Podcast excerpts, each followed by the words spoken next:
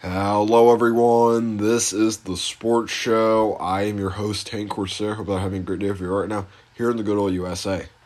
Before the headline boxing match between Tommy Fury and Jake Paul in Tampa, Florida on December 18th, there will be a fight between former NFL running back Frank Gore and former NBA point guard Deron Williams.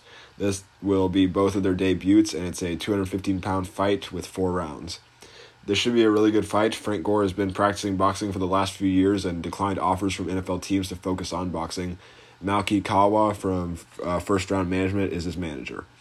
Deron Williams, on the other hand, has been a combat sports enthusiast for years. He has also done mixed martial arts for a long time. Uh, Williams part owns the Fortis MMA gym located in Dallas. Um, that's actually where he will train to get ready for the fight with Sayif Saud. Um, now, let me go into the backstory of these two. Many of you know Frank Gore is the five time Pro Bowler who is third in NFL history in career rush yards with 16,000. He is also the 49ers all time rushing leader. And he spent 16 years in the NFL with his most recent season with the Jets in 2020.